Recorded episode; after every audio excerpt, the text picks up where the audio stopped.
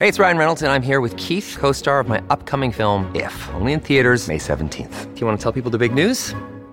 All right, I'll do it. Sign up now and you'll get unlimited for $15 a month in six months of Paramount Plus Essential Plan on us. Mintmobile.com slash switch. Upfront payment of $45 equivalent to $15 per month. Unlimited over 40 gigabytes per month. Face lower speeds. Videos at 480p. Active Mint customers by 531.24 get six months of Paramount Plus Essential Plan. Auto renews after six months. Offer ends May 31st, 2024. Separate Paramount Plus registration required. Terms and conditions apply if rated PG. When you need mealtime inspiration, it's worth shopping Kroger, where you'll find over 30,000 mouthwatering choices that excite your inner foodie. And no matter what tasty choice you make, you'll enjoy our everyday low prices, plus extra ways to save, like digital coupons worth over $600 each week. You can also save up to $1 off per gallon at the pump with fuel points. More savings and more inspiring flavors make shopping Kroger worth it every time. Kroger, fresh for everyone. Fuel restrictions apply. Look, Bumble knows you're exhausted by dating. All the must not take yourself too seriously and 6 1 since that matters. And what do I even say other than hey? well, that's why they're introducing an all new Bumble with exciting features to make compatibility easier, starting the chat better, and dating safer. They've changed, so you don't have to.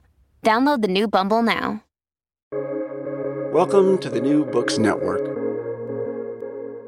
Hello, and welcome back to New Books in Environmental Studies, a podcast channel on the New Books Network. I'm Brady McCartney, your host today. I'm joined by Jennifer Scheper Hughes, author of Church of the Dead The Epidemic of 1576 and the Birth of Christianity in the Americas, published by NYU Press in 2021. Dr. Scheper Hughes is Associate Professor in the Department of History at the University of California, Riverside. Jennifer Scheper Hughes, welcome to the podcast. Thank you very much. I'm very grateful to be here. Well, thank you for being here. Um, so, to start, um, would you please tell us a bit about yourself, your scholarly background, um, and how you became interested in this topic? Yes. So, I am a historian of religion, and um, I focus on Latin American religion and Latin American Christianity. And within that, uh, I specialize in religion in Mexico, and I have a rather broad sweep. So my work really transcends sort of many centuries and spans from the pre invasion, before the Spanish invasion, up to the present, even. So, and um, my interest in this subject dates quite far back, I would say. I lived in Latin America as a child and in Brazil in my adolescence. And those experiences, uh, with especially living in Catholic communities, were very formative to me and, and how I understand the world. Just describe the 1576, the 1576 epidemic. So, what regions of the Americas are we looking at? Um, who was impacted? How many people were impacted? Um, in what ways were they impacted? And how long did it last? Yes. So, this epidemic that I am focusing on in this text kind of comes at the at the end, you could say, of this these waves of epidemic cataclysm in the 16th century. So there are a series of, of epidemics, beginning obviously um, with the arrival of Europeans, the arrival of the Spanish. This particular epidemic has its epicenter in Mexico, although there are some there's some evidence to suggest that it really um, extends even um, into parts of South America and north into um, parts of uh, Mexico that today form part of the United States. Over the course of the 16th century, the cataclysmic loss due to colonial violence and epidemic disease brings the population of the Americas from close to 100 million people um, uh, down to an extraordinarily um, smaller fraction. In central Mexico, this particular epidemic brings the population of Mexico to its lowest point at that um, at that time, uh, reduced from, let's say, Greater Mexico, maybe up to 22 million, down uh, over the course of the 16th century, culminating in this epidemic, to about 2 million.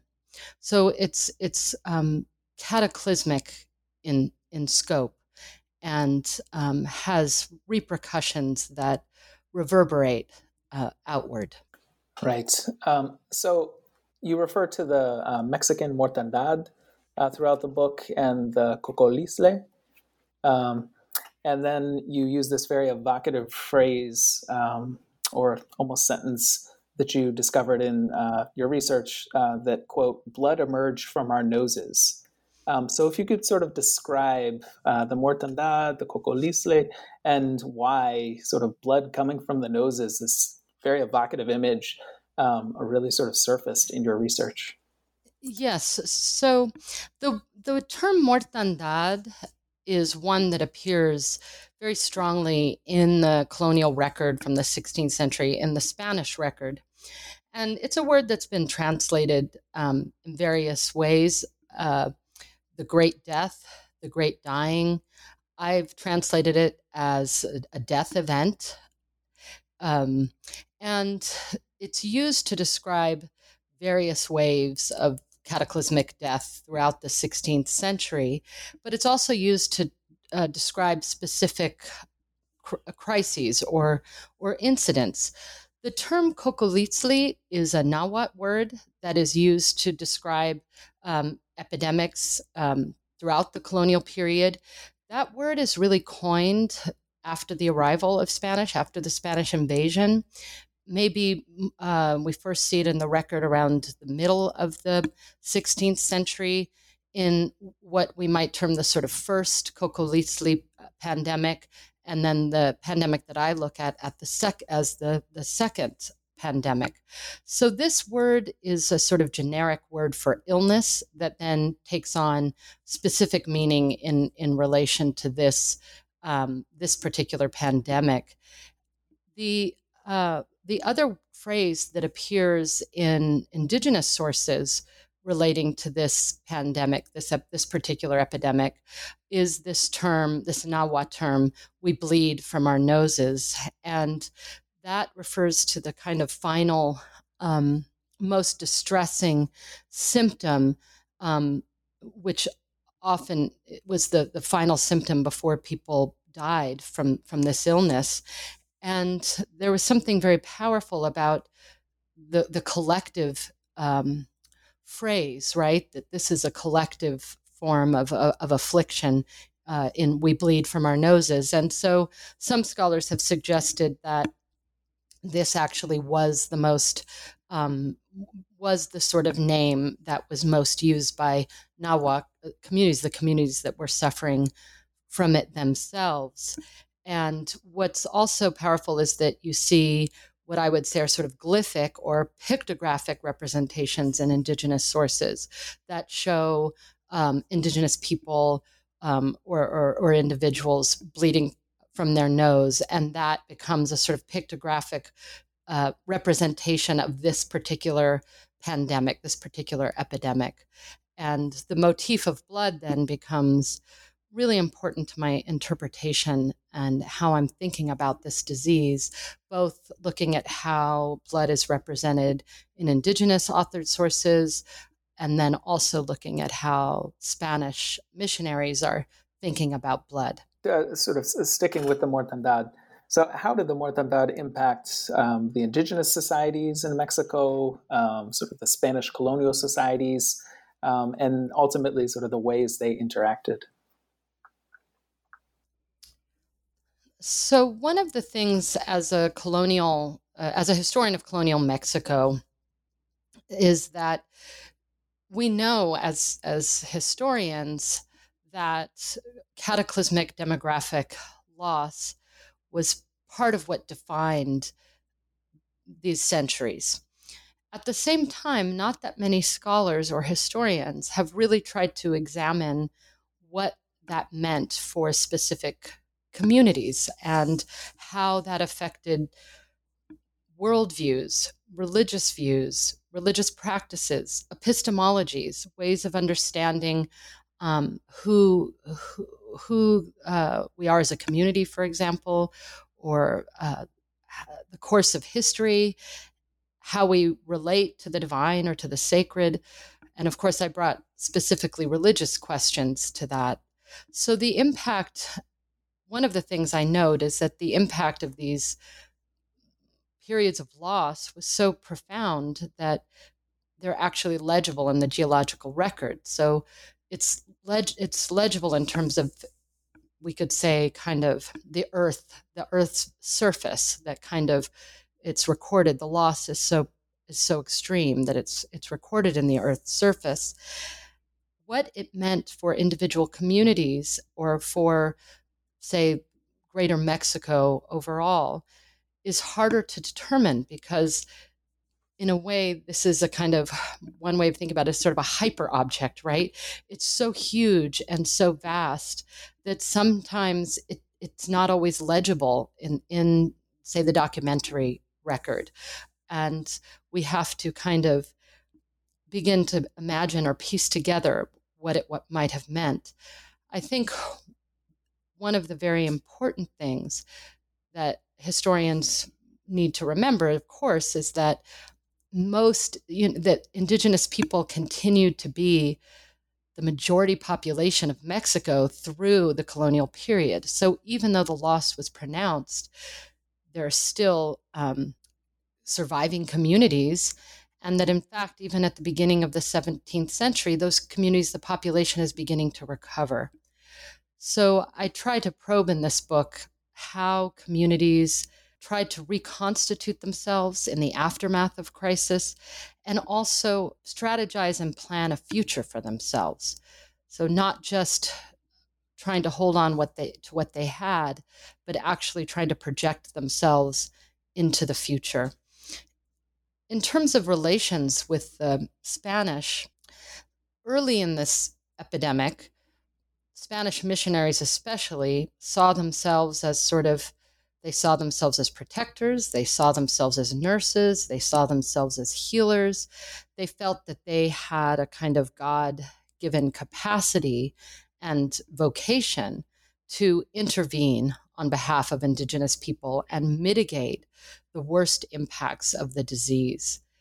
One of the things that's noteworthy or that I really worked to come to sort of some interpretation of is the way in which we see indigenous communities and written um, histories and complaints articulating a sense of abandonment that the church had abandoned them in a moment of crisis. So, as it turns out, the scope of death was so difficult that actually, at a certain point, these missionaries began to kind of give up on um, very shortly, maybe within two or three months, in terms of providing the kind of frontline nursing care, they they began to withdraw from that vocation.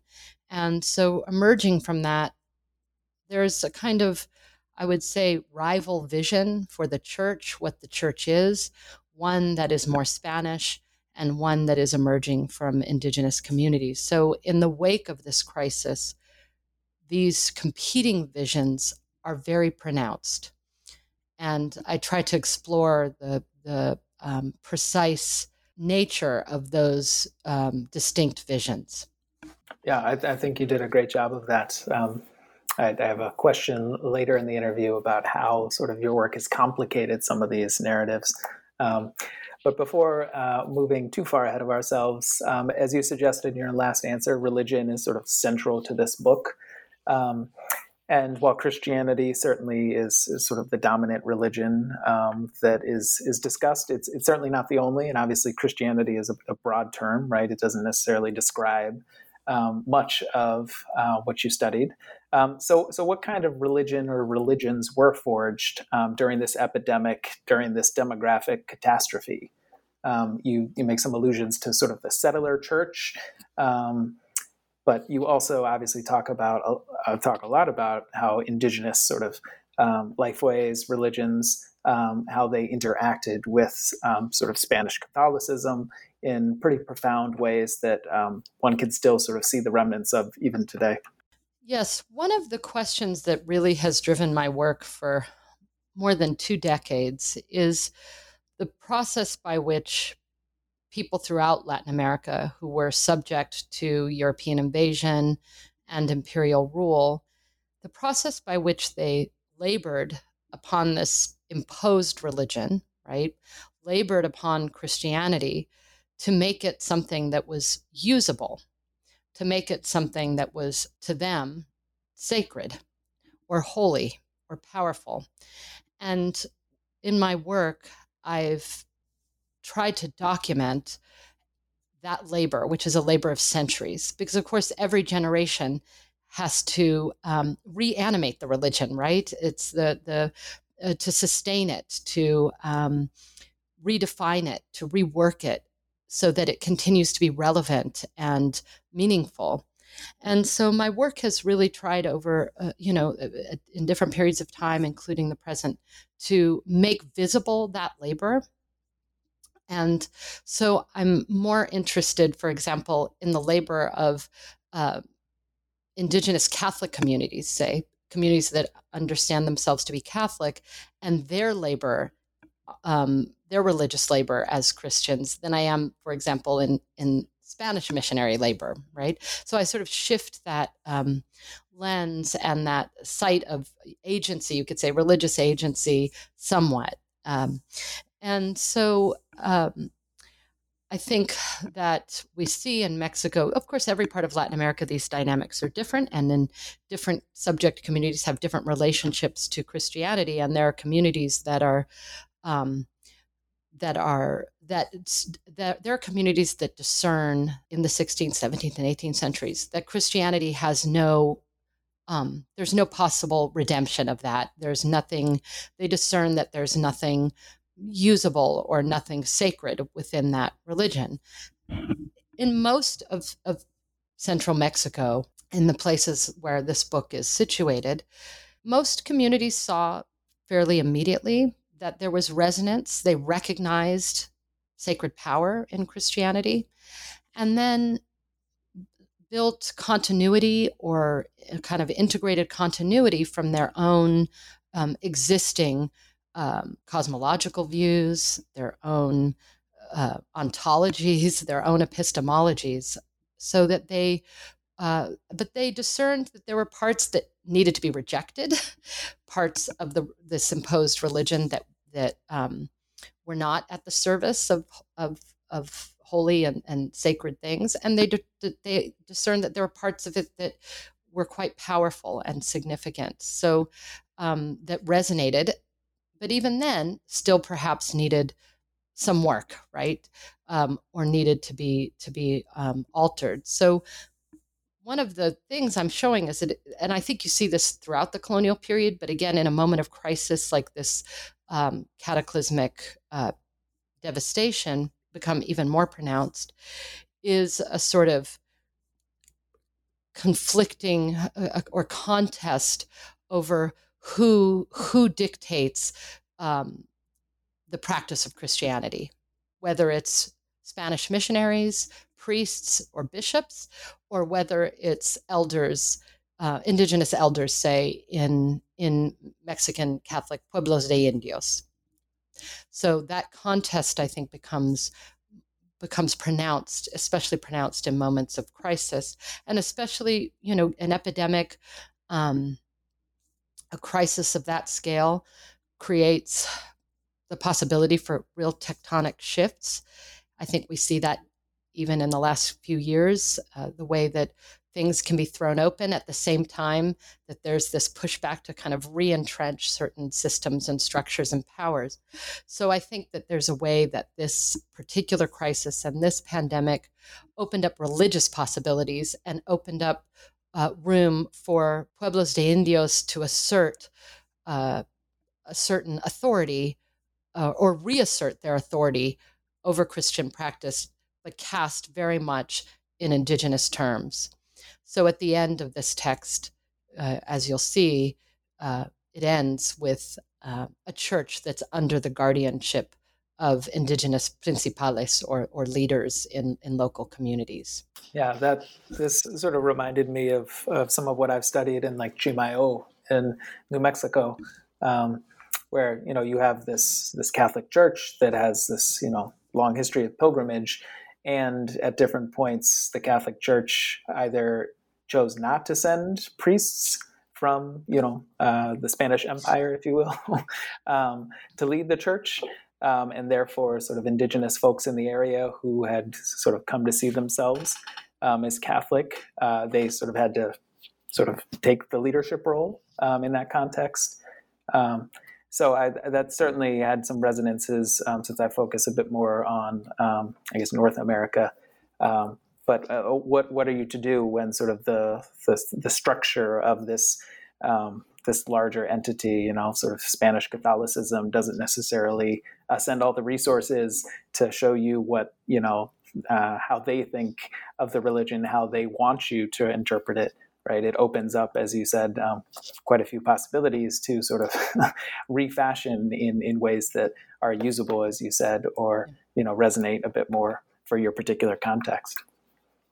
Yeah, I mean, I think also you know there was obviously sort of in different points of the history of Latin America the sort of lack of of clergy, right, and especially because um, it was not possible for indigenous or African descended people to become clergy for uh, part of the colonial period. And so there was this shortage of, of clergy. At the same time, uh, in Mexico, there's even when clergy are present, there there can often be quite a bit of sort of conflict, right, over who determines. Uh, so there, so my in my work, I, I I've sort of seen that in in Mexico, the the conflict is is less about whether or not communities are going to become Christian, but what it means, what that what constitutes Christianity, what the parameters of Christianity are, and who's in charge of it. So you you have communities who have very conflictual relationships with priests. You have communities who are driving priests out. You have priests who say, "I can't work here anymore, right? So it's it's a shortage, but there, it's also uh, I would say even something um, more active in terms of what's coming from many of these communities who continue to insist that they um, knew how knew how Christianity was supposed to be practiced and knew uh, and were already expert in their relationship with the sacred, right? So they already understood um, what sort of rituals were were significant or important. They they they uh, they knew what it was to engage with religious images, for example, right? And so they they bring a, a, an authority and they assert that authority, and there that that you can imagine um, sometimes created conflict or made things difficult for the for the clergy who who felt that to become Christian was to become a Spanish Christian, right? And and it had that sort of cultural dimension to it as well. Sure, and I, that relates to my next question because it's you, you can't you can't really talk about um, sort of Spanish Catholicism without talking about sort of the Spanish imperial project or colonial project. Um, so, so you talk a bit about um, sort of the idea of creating sort of a Christian utopia in the Americas, um, and I'm wondering if you could talk about um, sort of how uh, the Mortandad, sort of the the Great Death, sort of impacted the colonial project, this utopian ideal. Um, and something that, that stood out to me that I, I, had not read before, but makes sense once you read it, um, you talked a bit about how sort of observers of the mortandad, you know, they thought that the epidemic might actually sort of be the end um, for Christianity in the Americas. It might actually, you know, sort of the the introduction of Christianity sort of mixing with this great death event might actually lead people to sort of move away from Christianity, whether indigenous or Spanish, because you know you you certainly have many accounts represented in this book of um, you know Spanish uh, Catholics, you know officials, monks, etc., um, who also were dramatically impacted personally, emotionally by seeing so much death and by sort of over time recognizing the role that they uh, may be playing in that. Mm. Yes. So there's been a fair amount kind of written and some very definitive studies on the idea of a sort of millennial Franciscan millennial kingdom in the quote new world, right? So there is a sense among the first generation of the first generations of missionary friars coming to the Americas that sort of Christianity was, in a sense, in need of, of a renewal, of a dramatic renewal, that European Christianity had become compromised and corrupt, and that the quote unquote discovery of the Americas and the people who lived there represented this possibility for a new beginning.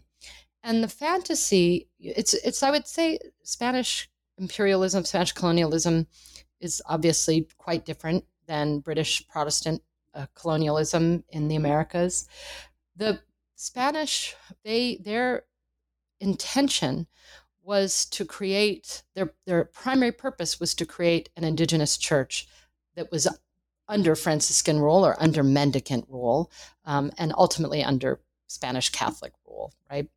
And so this was a, a, a utopian vision, and I, I write about um, the, the corpus mysticum, the body of Christ, this idea that the, the body of Christ was altered and expanded, um, that it, it was expanding to include indigenous people in the Americas, and that this was a body to which Spanish Christians and Franciscan Franciscans belonged. Um, and it was a body that was to be kind of an infinite expanding body of new indigenous christian subjects who were going to be it was a shared body and ultimately a body that also um, mirrored or was the, the body of the literally reflected the body of christ also. And uh, that's a that is a for the spanish a utopian vision right? And uh, a utopian christian vision.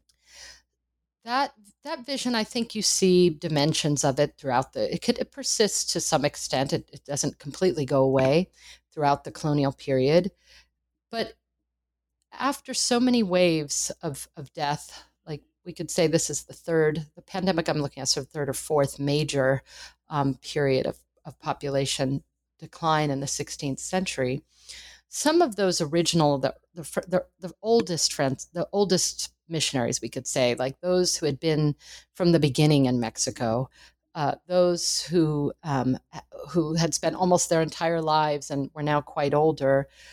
They they felt that with this last this particular epidemic, that Christianity in itself had come to its end in the in the quote New World um, in the Americas. That really there was there were not enough people remaining there was there's real strong uh, sort of uh, you could say missionary despair.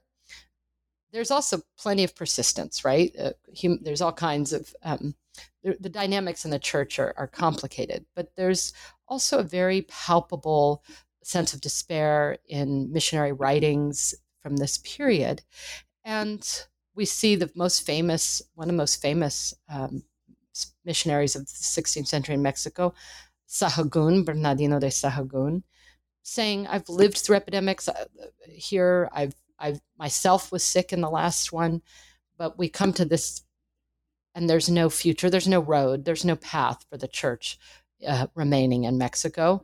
And it's best now that we move on to the Philippines, to Asia, to China. And they say that really that's where the future of the church is. So you see this um, this sort of despair, and um, and actually you see it, it, it, being in the archive is very powerful because in the midst of these letters about the pandemic, you also see uh, sort of missionary letters about the epidemic. You also see this sort of um, newly emerging, forming um, uh, mission mission to Philippines. Right, it's right there. So it's it's from this from this crisis that now Mexico becomes more of a launching a launching pad for mission to, to Asia and a place, the sort of staging ground for that. And, you know, obviously there I, I write about um, priests and bishops in this uh, book who, after this epidemic, kind of go about the work of continuing to move the church forward and with their vision of how the, the, the, Catholic Church in the Americas can continue to survive. But I take very seriously that that sense that actually it was over and that this was a moment of, of crisis for the history of Christianity in, in the Americas. And I take seriously that sense. You know, I think it's very easy in retrospect to feel that Christianity was somehow inevitable because of the violent force of imposition of European rule. But actually, throughout the 16th century, there was a, a sense among the Spanish of, of precarity, of, of this is a, a, fragile thing, this is a vulnerable thing. And we see that in this epidemic crisis really come to its maximum articulation. And so I, I, I explore, I explore and, and probe probe that idea of sort of this crisis and um, and then look at the visions that emerge in terms of what a future American Christian um, church might look like. Yeah, it's it's easy to, especially you know, 500 years later, give or take, to view the Catholic Church as this sort of steamrolling entity you know, just bringing Christianity to the people whether they wanted it or not. Um, but I, I, think the picture you paint is is far more nuanced, um, and I think uh, we, we discussed off air uh, Bishop. Uh, what Medina Rincon and sort of how he very clearly said he was uh, struggling um, as as somebody in the New World, but also um, he was really struggling with the colonial project and wanted to return to Spain and sort of wanted to live a more cloistered life in which he felt that um, Christianity was actually doing the work that um, I think he had signed up for. Um, so, so yes, I, I, appreciated the nuanced picture uh, because you know it is so easy to just uh, reduce these extremely complex histories into you know sort of simplified narratives of you know colonize, colonizer, conqueror, etc. Um, and I, you know, I, I, certainly understand the impulse, but I'm not always sure that's helpful to actually understanding what happened during these time periods.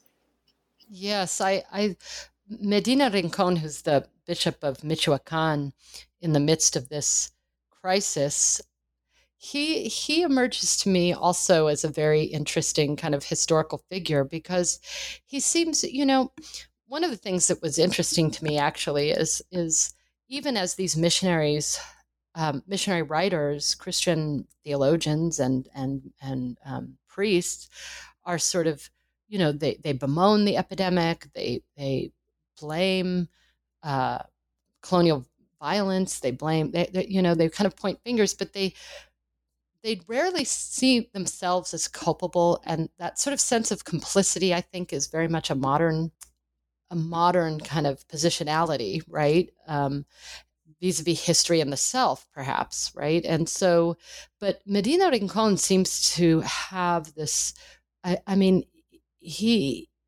he has this sort of really radical sense of there was a right way to do this christian evangelization and there was a wrong way and I've been, he writes to the king, I've written you so many times and I've told you this is a disaster happening here in terms of exploitation and violence. And, and, and now look, everyone is dying from this disease. And he says, No one listens to me. And so just let me go back to Spain. There's nothing left here. There's no, this is irretrievable.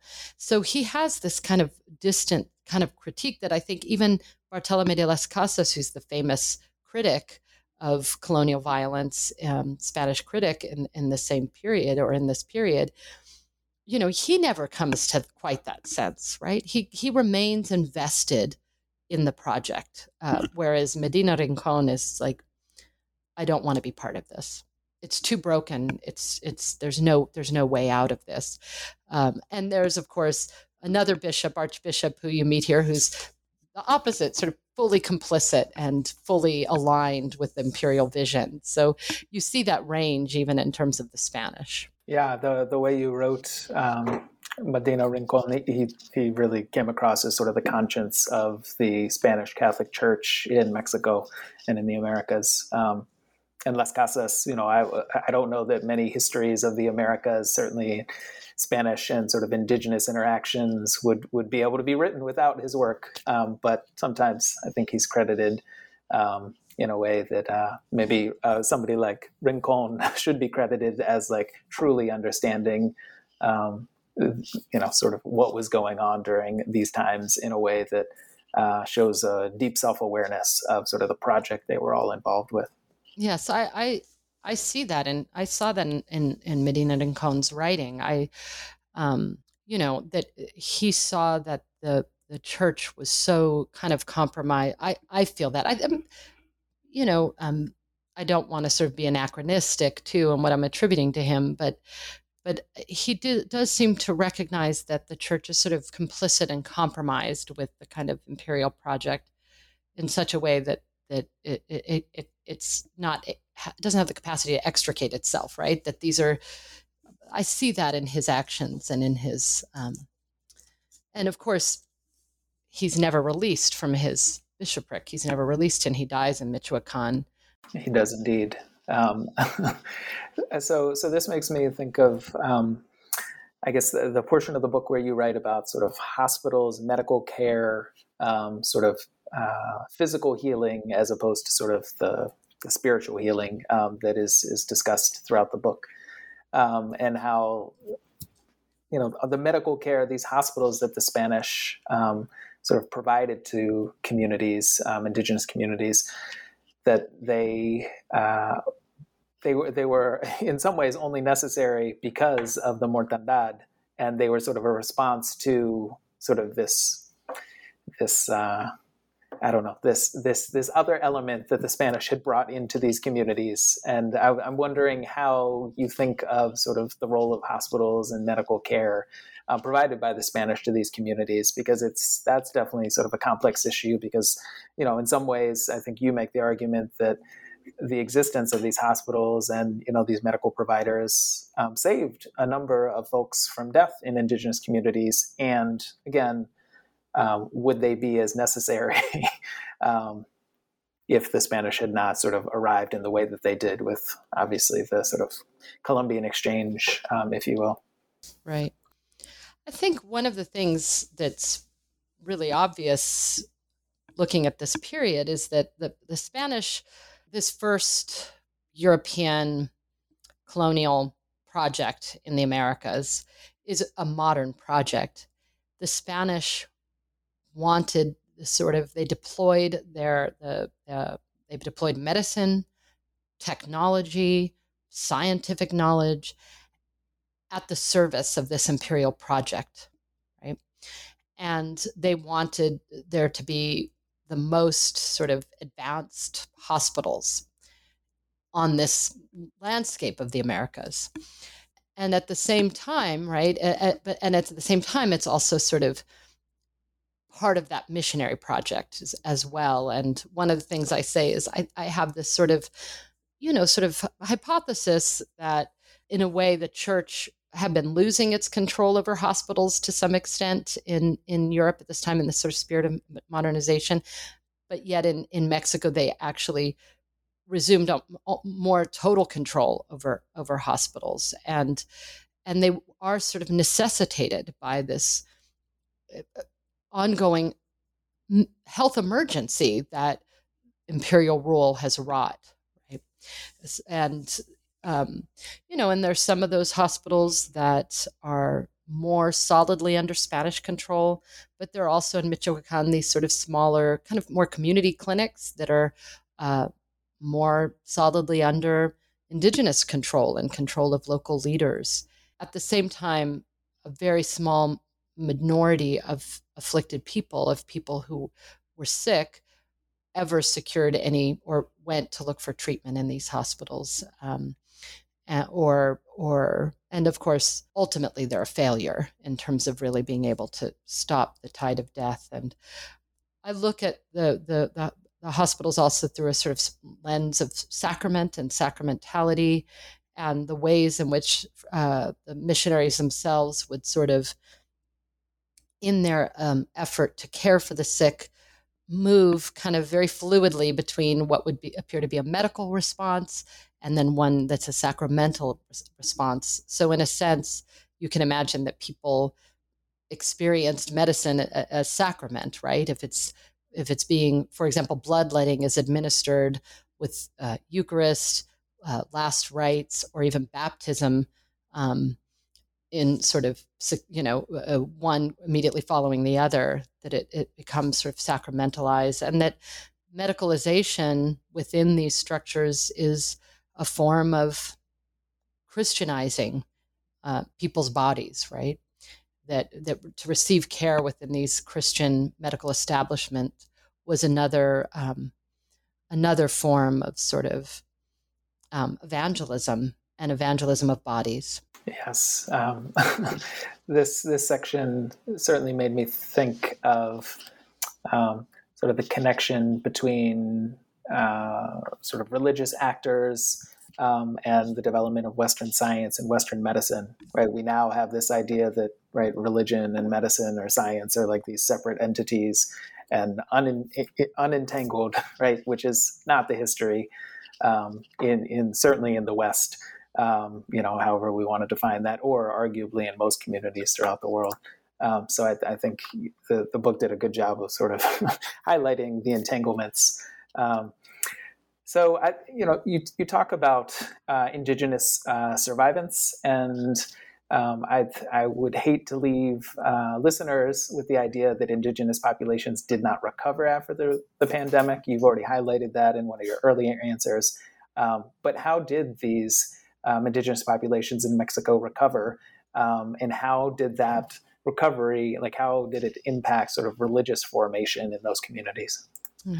So the final sort of, I would say, culminating chapter of the book is uh, a chapter. So in the in the first um, chapters, I I focus more on the uh, the archival record of Spanish missionary writings and trying to read through those writings to access some um, understanding of what Mexican experience was in, in, the course of this.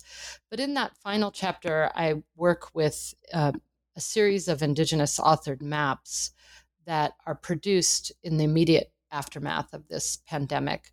So after the uh, as the pandemic is coming to a close, the King of Spain basically um, sends out a survey where every community is to respond um, as to the state of their population, the resources that are available. So he's trying to map his um, holdings, right? His his uh, lands, and uh, this. So these responses are some of them um, a very clear window onto how pueblos de indios, these indigenous communities, are understanding their past and their present in this um, immediate aftermath of this crisis. And along with these surveys, there are a number of maps. These are these are famous, extraordinary um, maps uh, that are held um, now all over the world. There's few in Me- there's some in Mexico. There's some at UT Austin. There's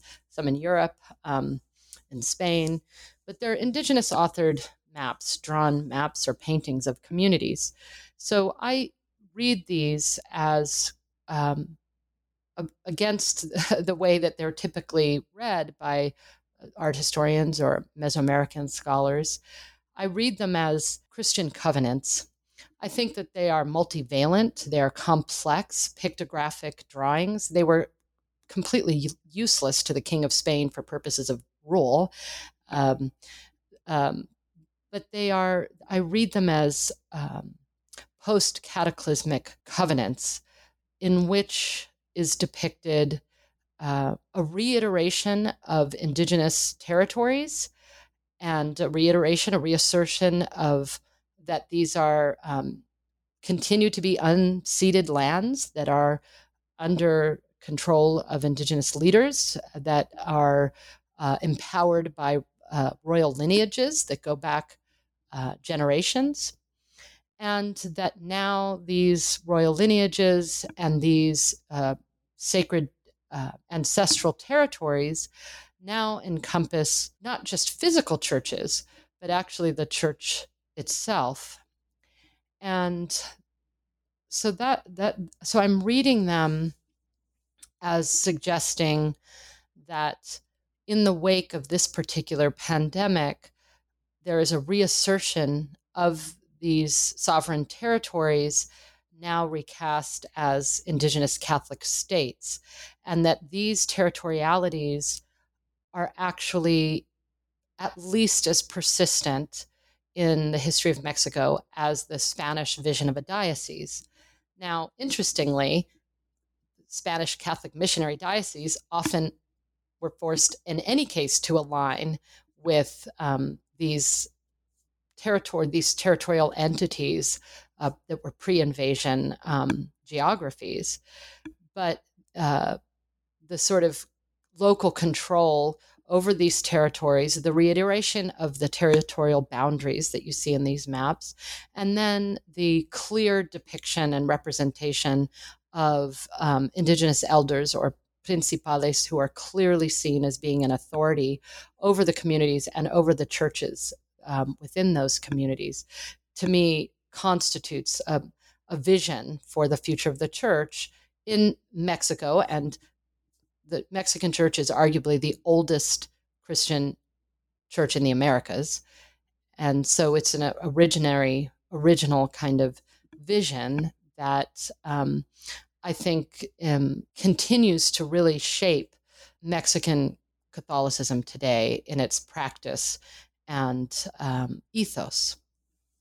Yeah, I, I, think it's worth pointing out that at least the last survey um, I looked at um, shows that I think 69% of Latin America uh, considers themselves Catholic.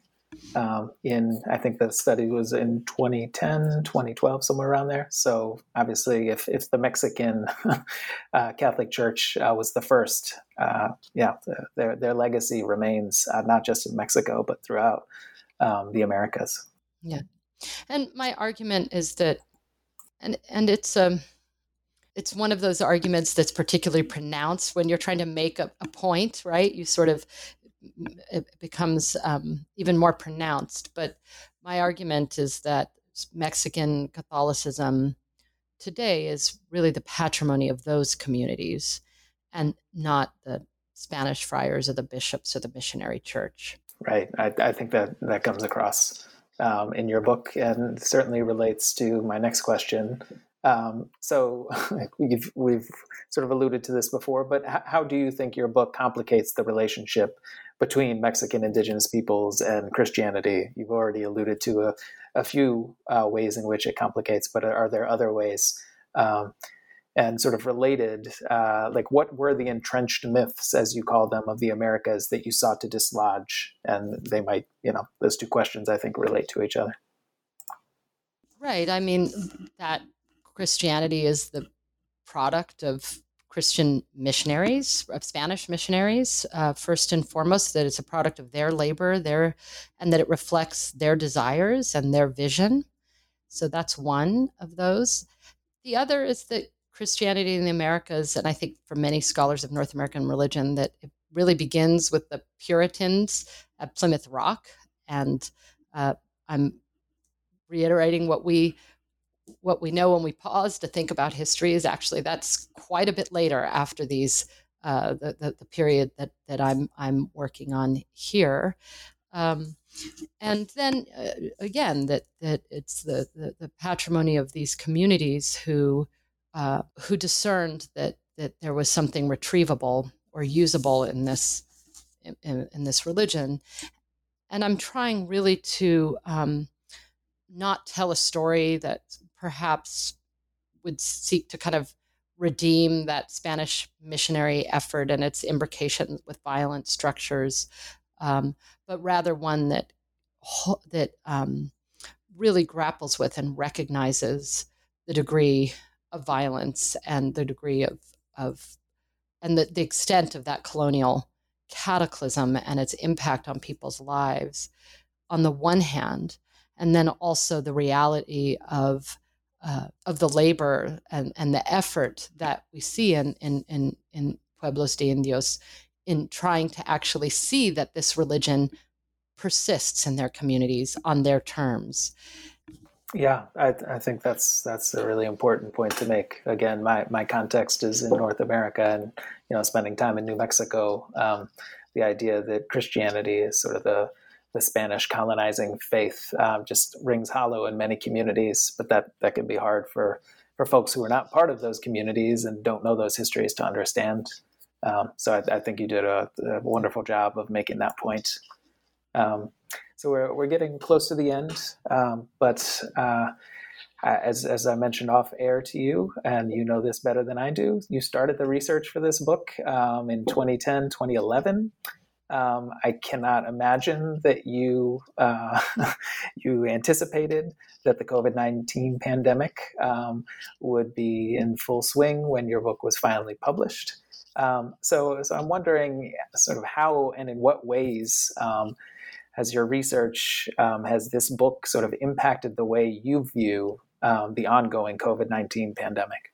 I think I've been attuned, especially to the ways in which it's created this pandemic, the crisis of it, has created possibilities for reconstructing our society in ways that are more just. That that the sort of things can be um, broken open, uh, attachments shaken loose, and a sense of what else might be possible but also to see how power also re- reasserts itself in an effort to deter uh, meaningful transformation or meaningful change. And I feel that uh, we won't know what the impact of COVID 19 is. We won't know what that is for decades and maybe even centuries because we, we can't yet see what the, what the ultimate um, the things that it may shape or change or set in motion and how those will ultimately um, shape the future. And so I think I have that historian's lens of the kind of longue durée over centuries. You say, well, uh, I see how in 1576, with this epidemic, they were working so hard to try to understand what this means, why it's happening, how people can survive, um, or try to understand the causes of it um, or the impacts of it.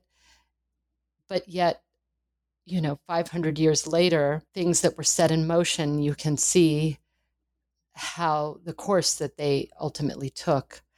And so I, I just have the sense that we actually don't know yet from COVID 19 um, how, the, how our, our communities and how the, the world itself as a historical community will be shaped or defined by what's unfolding right now in front of us. Yes, you uh, you begin the book by quoting Rebecca Solnit, um, and your last answer reminded me of her book Hope in the Dark, and uh, the idea that uh, right we, we do not know how uh, the future will unfold, even if we we think we do, even if we have some indications that it could go in this direction um, I think sort of the, the lesson that historians and others have learned is uh, be prepared to be surprised because it is so hard to anticipate how you know one thing will interact with another and lead to sort of possibilities you didn't imagine. So, right, exactly. Um, so we've, we've come to the end of our interview, um, but I would uh, appreciate if you would read um, from your your book since we've talked about it. I'd like to put some of uh, the actual words from your lovely book um, into uh, the ether into this podcast. Um, so if you wouldn't mind reading uh, the last paragraph of page 176 and the first paragraph, page 177, from your conclusion. Absolutely. Thank you. Indigenous communities and their descendants throughout Mexico have struggled to maintain, honor, and tend to the sacred even in the midst of cataclysm, death, and social upheaval. They have sought continuity of practice and, and persisted especially in their care for the holy, even in its new and problematic Christian guise, where, against all odds, they have often perceived sacred power. Contemporary religious practice across the Americas reflects the pain and paradox of its colonial origins. The church did not emerge unscathed from imperial processes. As we know, it bears the marks, the wounds, or the scars, one could say, of its colonial origins. American Christianity remains in many contemporary articulations an ecclesiax mortuis, a religion shaped and defined by the ravages of colonial rule most of all by the mortandad in its many forms as it unfolded over centuries. The Church of the Dead continues to haunt American landscapes wherever inherited colonialist modes and mores persist. This is a church that has no future, a church that has been resoundingly criticized and condemned by some. Even as the Ecclesiax Mortuis built its sovereignty on a condition of death, the church also yielded to indigenous preferences, structures, and practices, or rather was compelled to yield, even in times of profound crisis. Centering indigenous communities and the historical origins of American Christianity is not a trope to proffer a romanticized portrait that erases, justifies, or mutes colonial violence, or one that resolves or sentimentalizes the struggles of modern Indigenous people. Rather, difficulty, complexity, and paradox are ever present, and the colonial cataclysm remains fixed as the primary contextualizing fame, frame in this history. When the history of colonial trauma is retold, too often it is forgotten or ignored the fact that economic, political, and cultural violence was most often perpetuated by those who identified as Christian against other Christians, against indigenous adherents to the faith who nevertheless remained religious others within the structures of colonial rule. Thank you, Jennifer Scheper Hughes. Thank you. That was my guest, Jennifer Scheper Hughes, author of Church of the Dead the Epidemic of 1576 and the Birth of Christianity in the Americas, published by NYU Press in 2021. The book is now available online and in bookstores across the country. This concludes another episode of the New Books in Environmental Studies, a podcast channel on the New Books Network. Until next time.